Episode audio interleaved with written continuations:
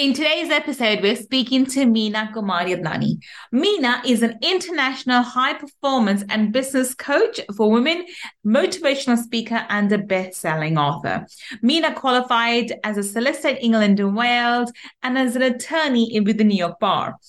She, for the last 25 years, she's held senior level positions in high profile companies. During her post as vice president at First Media, major Indonesian internet and paid TV service service provider, Meena brought great revenues by negotiating deals with world famous content providers such as HBO, Discovery, and Fox, and was named top business negotiator by local media. Today, we're speaking to Meena on finding out how she changed her life by changing her mindset. Let's find out. Money Mindset with Gul Khan podcast will help you to break free from your limiting beliefs, reverse your money shame, and blast through your money blocks so that you can live a life of unlimited abundance. In this podcast, we will talk about energy tools and mindset strategies that will help you to understand and change your relationship with money, whether you're in a job, profession, or working on your passion. Change your relationship with money to change your life. I'm your host, Gul Khan. Let's get started.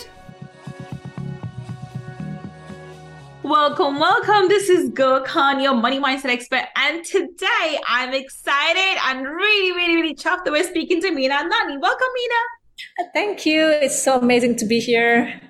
Thank you so much for coming, Meena. Meena, everyone's heard your intro. They know how fabulous you are, but please, in your own words, share with everybody what it is that you do. Oh, there's so much. Mm, okay, what do I do? As a coach, I am a self empowerment and business coach. I help women break the mindset of scarcity and disbelief that they can actually create the life that they desire. And I'm also a business coach where I teach women how to become online digital CEOs. In a nutshell, that's what I do. Fabulous, fabulous. Okay, so Meena, um, I know that you're currently um, calling us from Indonesia, and then before off camera, you were telling me how you've lived in London as well. So tell us, how did it all start for you? Didn't you just wake up one day and become a business coach? So tell us, you know, talk us through your journey. How, what, how, you know, how did you get to where you are today? Sure. So I am of Indian descent, born and raised in Indonesia, and so my parents are first-time immigrants. And having lived here, uh, growing up, I used to see my aunt and my mom, and I looked at the life that they lived. And as a child, the life that they lived as women was something that didn't resonate with me. Mm. Uh, maybe it is the culture that I grew up, grew up in, or it was the time I was brought up. The women in my culture were not allowed to have their own independence, freedom, the ability to think for themselves, and worse, the ability to be financially independent. What I was witnessing all the time was that the women were uh, raised by, you know, their parents, and then when they come of age, which is sometimes 17, sometimes 20, they're married off and you know yep, they live with their husbands. yeah, yeah where, where, they are financially dependent as well. And unfortunately when that happens it leaves a lot of room for the women to be um, dare i say abused not just physically not just physically but emotionally as well because yeah. you end up trading your freedom for money. And to me, that's like the, the worst thing I have ever witnessed. So as a child, I really witnessed my aunt, my mom, and I just saw that their happiness and sadness was very much dependent on their husbands. Yeah. And so I made up made a decision since I was a child. I, I wasn't going to be that woman. I wasn't going to live a life where I could not make my own decisions. Hmm. So since I was a child, I had an exit plan and I'm not sure how. I think yeah, I think I remember. I watched a Bollywood movie with my aunt and my mom. And Which in movie? The, um, I can't even remember, to be honest. I was 12. In the movie, I saw a woman who was a lawyer in court, and she and that was the first time I saw a woman speak up. I, that was the first time I saw a woman so confident, and I didn't understand anything about the legal uh, industry. And I, I just said to myself, I am going to be her because she's so confident. I'm going to be her. So since I was a child, I made that decision that I was going to be a lawyer, even though I didn't know how, because nobody in my family was educated, not even the men, and let alone me. I'm the fourth of eight siblings. Oh, wow. Okay. But I had this burning desire since I was a child that I was going to be independent. And so every year since the age of 12 to 16, I would sweet talk my dad and say, Can I go overseas to study? Can I go overseas to study? And every year he would give me a new condition. He'd be like, okay, come uh, be the first 10 students in the top 10 students in your class. And I'd be like, okay, I'd be the first 10. And then the following year, he would be, be the top five students. So he did this to me every single year until I got to 16. And suddenly it hit me. I don't think he's going to send me overseas. I think he's just like, you know, trying to butter you up. Yeah. Yeah. And then by the time I got to 16, somehow I found an ad in the newspaper of an agency that helped students get admission in the UK. Okay. So so I went to the agency, and you know, in those days we didn't have mobile phone, we didn't have anything. I just went to the agency, asked them to apply for my uh, for my O levels, and I got in. And when I got in, but where did you get I, the money? Where did you get the money to pay the agency? And uh... I did. I didn't. So you don't pay until you get uh, until you get admitted. So once once I was accepted, that's when I spoke to my dad. That's when I said to my dad, "Look, you know, I've done all the work, and now please just pay for it and let me go." So so I got myself to that point, and finally, because my sister agreed to go overseas as well for an education, so he agreed to send both of us. That's how I ended up um, being in the UK. I qualified as a solicitor in the UK, qualified as an attorney in New York, worked for some of the uh, largest multinational companies in the world. But how I got to doing what I do now is in 2016, when I hit the highest level of success for me, at least at that point, I was one of uh, one of three women at the board level of a public listed company and one of 12 people at the board. Mm. But I went through a very, very uh, um, traumatic experience. And that traumatic experience was my financial loss. I had mm. trusted someone else with my finances. And one day he just called me to tell me that everything I had was gone. Mm. And so that that experience is what changed me and shaped me because once I lost my finances, I had to really sit down with myself and ask myself what got me to this place. It mm. wasn't just about the success I was creating. I really do believe that whenever we go through experiences in our lives, there is always something about us that we are not taking responsibility of mm. creating. And so that was the moment when I actually sat down with myself and said, which part of me needs to no longer be part of my future because it's clearly not serving me. Mm. and that's that's the moment when i started becoming much more i would say awakened spiritually um, at a personal level as well. And since then i decided i no longer wanted to be bound by what had happened. And you know unfortunately when we go through difficulties in life we tend to think that our life is over because we are viewing our future based on the lens of the past. And somehow something hit me and I said to myself that I will probably be telling this story for the rest of my life. Now, do I want to tell the story from a place of disempowerment or do I want to tell the story from a place of empowerment? Mm. And then the next question I asked myself is what would it be like if I shared this story from a place of empowerment? What would I be saying? And then I suddenly had this thought, wouldn't it be cool if I actually made all my money back? Wouldn't it be cool if I actually rebuilt myself? Mm-hmm. And that's when it no longer occurred to me whether it was possible. All I thought about is how am I going to make it possible? And I think this is something a lot of people don't understand that, you know, we are not necessarily a victim of our circumstance. We can't help what has happened to us, but we can take charge and change how are we going to create the future from then on? Wow. Okay. So is uh, so is that when you let go of your legal career and became a coach in 2016? No. So in 2016, actually, um, backtrack a little bit. Even though I qualified as a solicitor and uh, UK in, uh, sorry, I, even though I qualified as a solicitor in the UK and attorney in New York, I worked as a lawyer for many years. But after a few years, I pivoted and ended up doing business development, sales, and marketing because ah, okay. I was working for companies like Viacom, where you are supposed to be doing more business rather than legal. Mm. And so that was my entry into the business world. And I started realizing that every bit of advice I was giving to the relevant departments was very valuable and they were able to achieve their goals. And that's when I realized that I actually enjoy doing this more than the legal role. Mm. So I pivoted and I had been doing business development, sales, and marketing for 20 years. Okay. But it was I decided to be a coach from 2018 because the part that I didn't tell you is I lost my finances in 2016, but I rebuilt myself uh, to seven figures in two years. Oh and wow! When I built myself, that was when because I started coaching uh, by by around end of 2016 or um, early 2017, and I got into the coaching world by accident. Um, but I started coaching, and as I started coaching, after when I when it was 2018 when I hit my seven figures, that's when I was like, I really do believe it's time for me to let go of this career because if I can rebuild success twice, I know I want to live a life of purpose. I know I can help other women do the same, and that's when I decided I was going to step away from my career. Wow. Okay.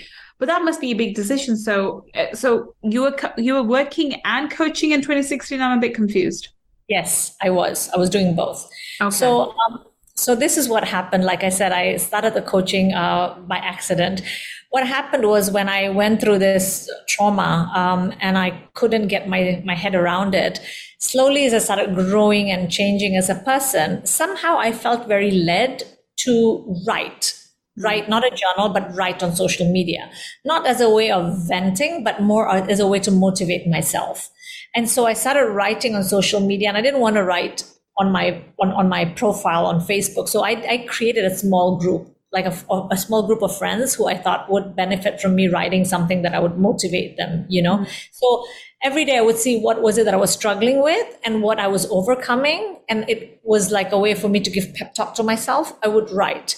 And as I was starting to write, my friends started adding people to the group. And as I started adding more and more and more people to the group, I ended up having a group of 4,500 women without realizing it. And what happened was out of the blue, I started getting messages from women telling me, like, they would take screenshots of my posts and telling me about the things that they were struggling with and if I could help them. And I was like, wow, you know, suddenly, you know, I, I hate to say this, but like, there is this term misery loves company mm. and when i went was going through a difficult time i was like wow this is so interesting to realize i wasn't alone i wasn't alone in my struggle that there are other people out there struggling except i was able to think differently. I was able to feel differently. I was able to teach myself how to let go of things that weren't uh, serving me. Mm-hmm. But a lot of people were still stuck. And that's how I started getting into the coaching. And then a friend of mine, who was a chief marketing officer in another company, was also in the group. And when she started reading about what I wrote, out of the blue, she sent me a message to say, you know, I'm very inspired by what you wrote. Um, and out of the blue asked me if I was interested in mentoring a couple of companies who were looking for mentors. And because she knew me and she knew that I was already going on this path, she asked if I was open to it. And I said, yes, I was. So I was starting to uh, coach companies. I was starting to coach individuals. And that's when I started becoming aware of how much I enjoyed what I did. Mm. Okay, so I mean, when I'm li- as I'm listening to you and I'm and I'm tuning into um, you know what happened, it seems like you made the decision of one making the money back, not being a victim and realizing, okay, it's money, I can make it back, and money can, money can come back to you, just actually come, come back to you more rapidly uh, because you already touched the threshold. But also the fact that you made, you took responsibility for your own um, financial well-being. Like I can, I, you know, it's not, it doesn't matter who lost it. It's my money that's gone. I'm going to make it back and I'm going to make it back very quickly. And so the universe opened up pathways for you, for that to happen for you. And in that process, you learned a set of skills or you harnessed skills you already had to be able to support other women and other people and help them on their journey. And in the process, as you became more aware of it, and as you, you know, honed that skill of yours, the universe brought more and more people to you to be able to support and help them. That's what I'm seeing. Is that right? Absolutely. Absolutely. Mm. I think when you start sharing your journey in so many ways, I mean, it's nowadays people talk so much about building a personal brand, right? And I kind of like built my personal brand by accident because I didn't, I wasn't intentionally trying to build my personal brand. And then there was one more story goal that I haven't told you. I've got so many stories as part of this journey, actually. Um, one more story that really got me to get very clear about how I was playing too small and how I was not embracing the power and ability I had in myself. So one day when I had lost my finances, after about a couple of months, um, I decided I wanted to go away on a mini break because I used to go away to Europe on holiday every year, but because I lost my finances, I couldn't afford to go to Europe. I decided that I was going to just delayed gratification after a few months go to Bali. And for me, Bali is only an hour flight, so it's not expensive. I decided I was going to go to Bali. So I went to Bali with the idea that I was going to just realign myself, start feeling good about myself. But when I got to Bali, the next morning, I get a call from my sister. To she, my sister lives in Australia, and then um, my mom lives in Jakarta. My sister calls me to ask me when was the last time I spoke to my mom, and I said I spoke to mom yesterday, and she said, Meena, something is not right. Something is not right with her." Basically, my mom had shingles and the doctor had given medication that made my mom start slurring and forgetting things and we actually thought it was dementia and we didn't know. So of course i just went through one trauma and then i had to face this and i was in so much fear. I was like god what's happening? Because suddenly it's one thing after the other. So within 24 hours i flew back to jakarta and then within 24 hours after that flew to singapore because my mom had to do a test and everything in singapore when we got there, after like a week, as my mom started recovering her memory and everything, few days before I came back to Jakarta, I thought, I just need to sit in a bar alone, have a glass of wine, and please, the world, don't go mad on me. Please don't let anything happen, God. I just want to sit alone. I don't want anything to go wrong. And I sat there at this quiet bar having a glass of wine. Meanwhile, my aunt calls me and I had a very nice chat with her walks in an Australian gentleman sitting next to me. As he sat next to me, he kept looking at me as if I was um, too loud, which I wasn't. And also, I was in a li- I was in, in a bar, not in a library. So I was thinking, why is this guy looking at me as if like I should not be speaking? But turns out he was looking at me all the time because he wanted to get into a conversation. So after I hung up, we started talking. And he asked me what I was in Singapore for, what I was doing. And I said, Oh, I'm here because of my mom. And he said, You look like a successful corporate executive. What you, uh, it's, um, it's impressive that you would take time off to spend time with your mom. And I looked at him and I thought, and I said this to him I said, which part of the world are you from? Because my part of the world, that's pretty common. You do that for your family, you take yeah. care of your parents. And that ended up becoming a whole conversation about life, success, and financial um, freedom. What does life mean? What does success mean? What does financial freedom mean? And he started to share with me, I'm getting goosebumps telling you the story. He started sharing with me about his idea of happiness. His idea of happiness was living life on his terms, making the money that he deserves and not being answerable to anybody. And I just kind of nodded my head and he asked me, what is your idea of, you know, happiness? And I said, you know, if we were supposed to just live for ourselves, we would all be demigods in about seven and a half billion islands. Mm-hmm. But we all live in one, on one earth, different race, different religion. Why? Because we are supposed to co-elevate, support each other, not judge each other, but support yeah. each other. And I said, so to me, that my idea of happiness is being able to create that impact that I think all of us should be creating because that's the rent we pay for living on this earth.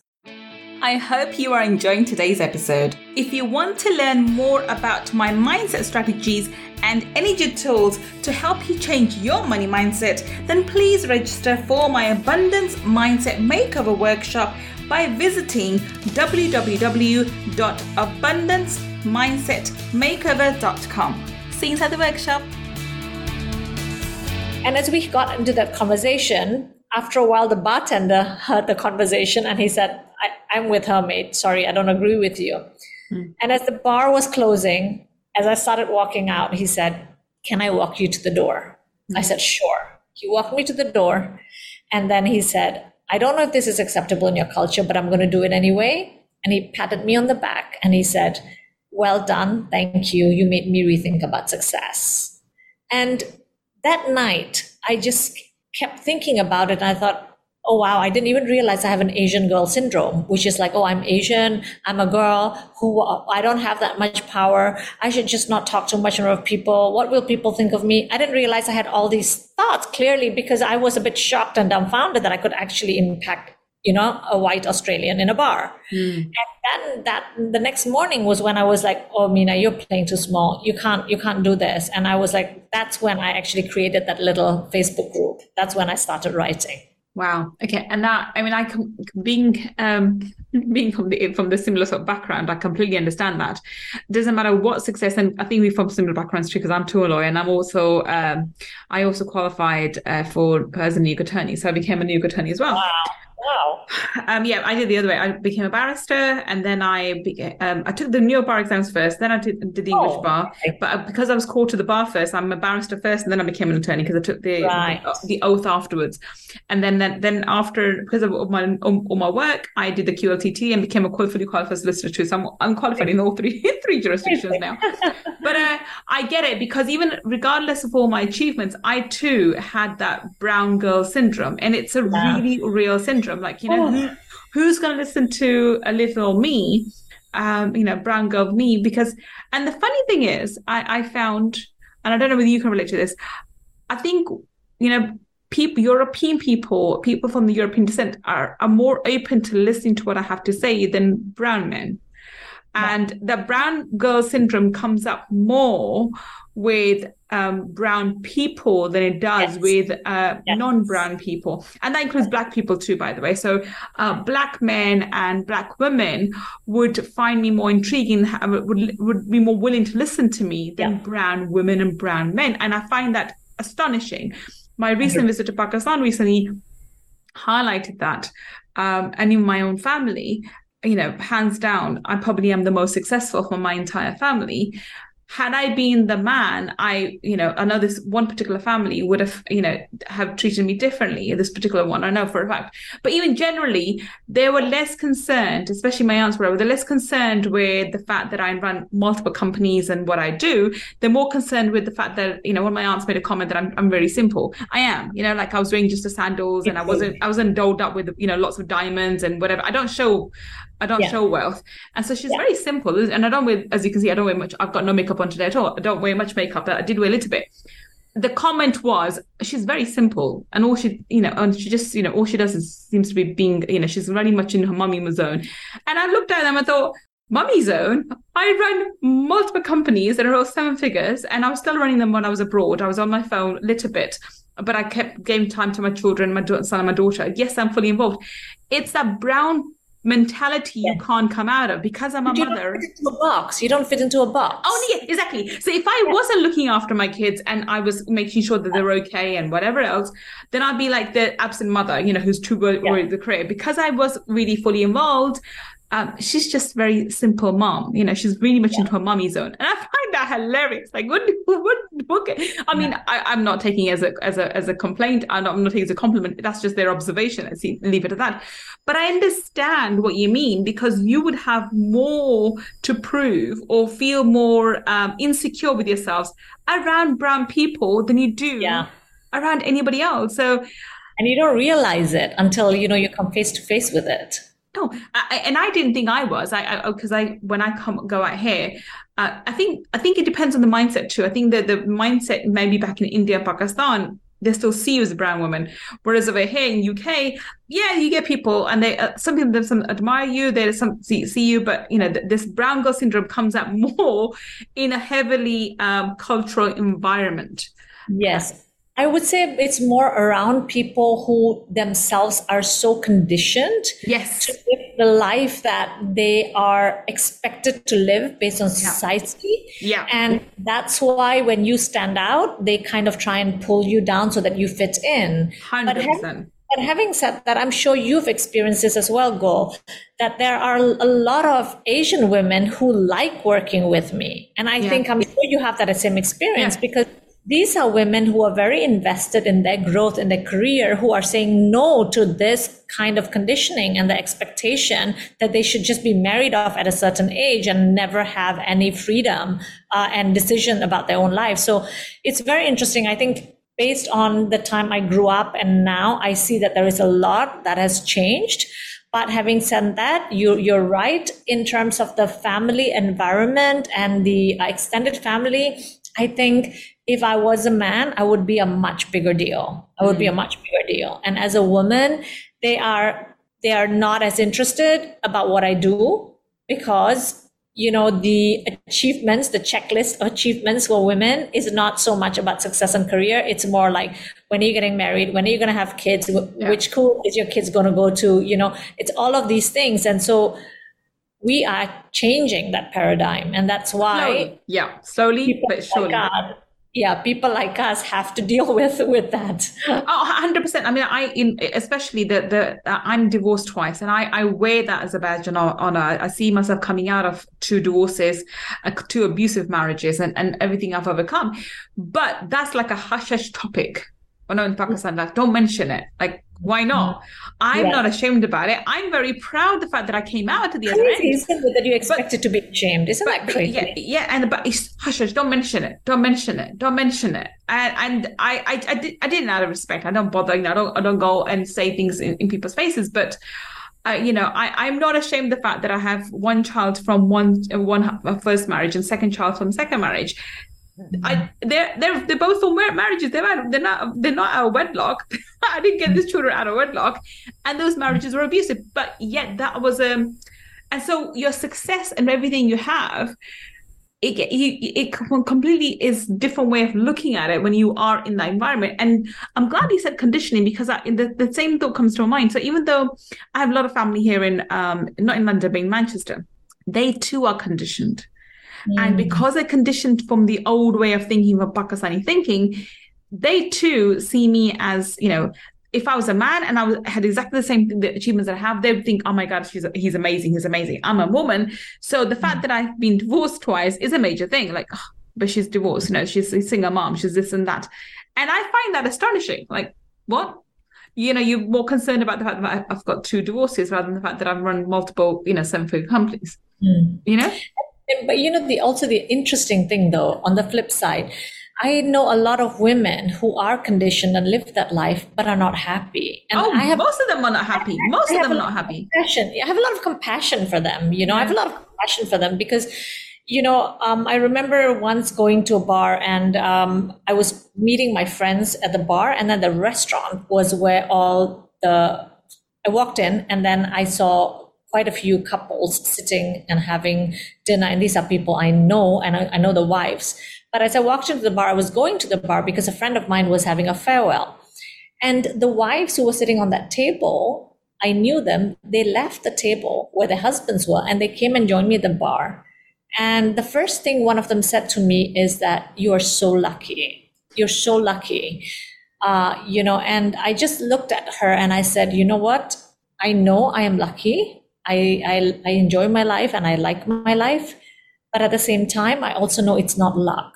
Mm. I created the luck. You know, I, w- I chose to study and uh, go overseas and struggle with all the differences in culture and become sick and all of that away from home, especially when you've lived such a sheltered life.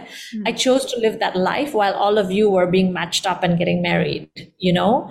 Um, I was going after pursuing degrees and pursuing jobs when you were having kids. So it wasn't so much about being lucky. It was about being Choice. very, very intentional about how I want to live. Mm. I mean, I'm, I'm, yeah, I, this one point I do know when I look back at, um, when I look at the, the, these so-called conditioned people who judge a lot, um, they tend to be very miserable in their life too. They just, you know, they're compromised and they have to compromise and and so forth. And funnily enough, I, you know, if all these people, the one person who surprised me the most is is one of my my paternal uncle, my only one remaining now, my mamu. He's the one who turned out to be the most progressive and the most uh, forthcoming. And he not once did he say to me anything about being ashamed or anything um, but then he's the one who's in education, is progressive. He, all all five of his daughters have have got really really high degrees, got scholarships, moved out the country. They're three in Germany, one's here doctoring in Wales, and another one's going to Canada. So all five kids have now gone on to do really really well.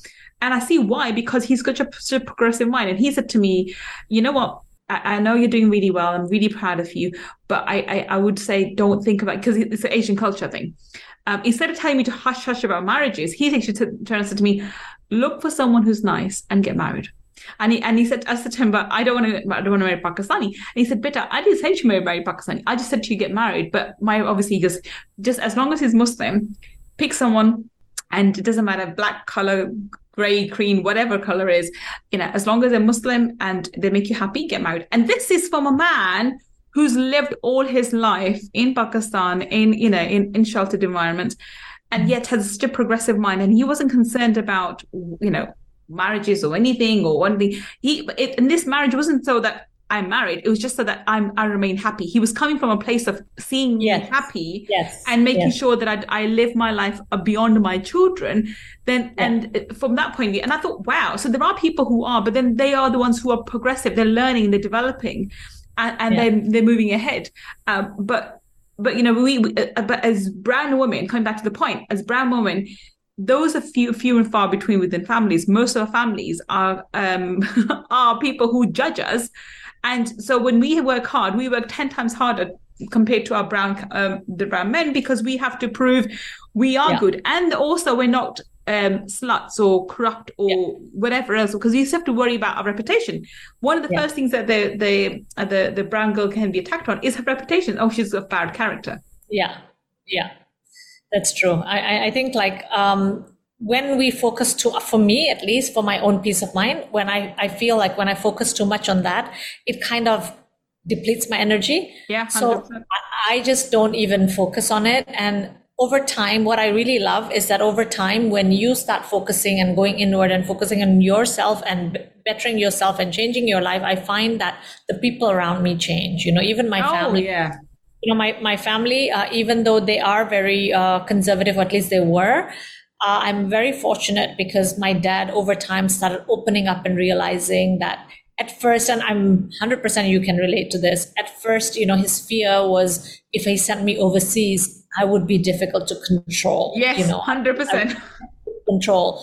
But over time, as I I went to the UK when I was 16, and you know, by the time I came back, I was like 25 um, over time, even though I was educated, I was a lot more westernized. I came back to Indonesia. I worked at a law firm. I was very independent already.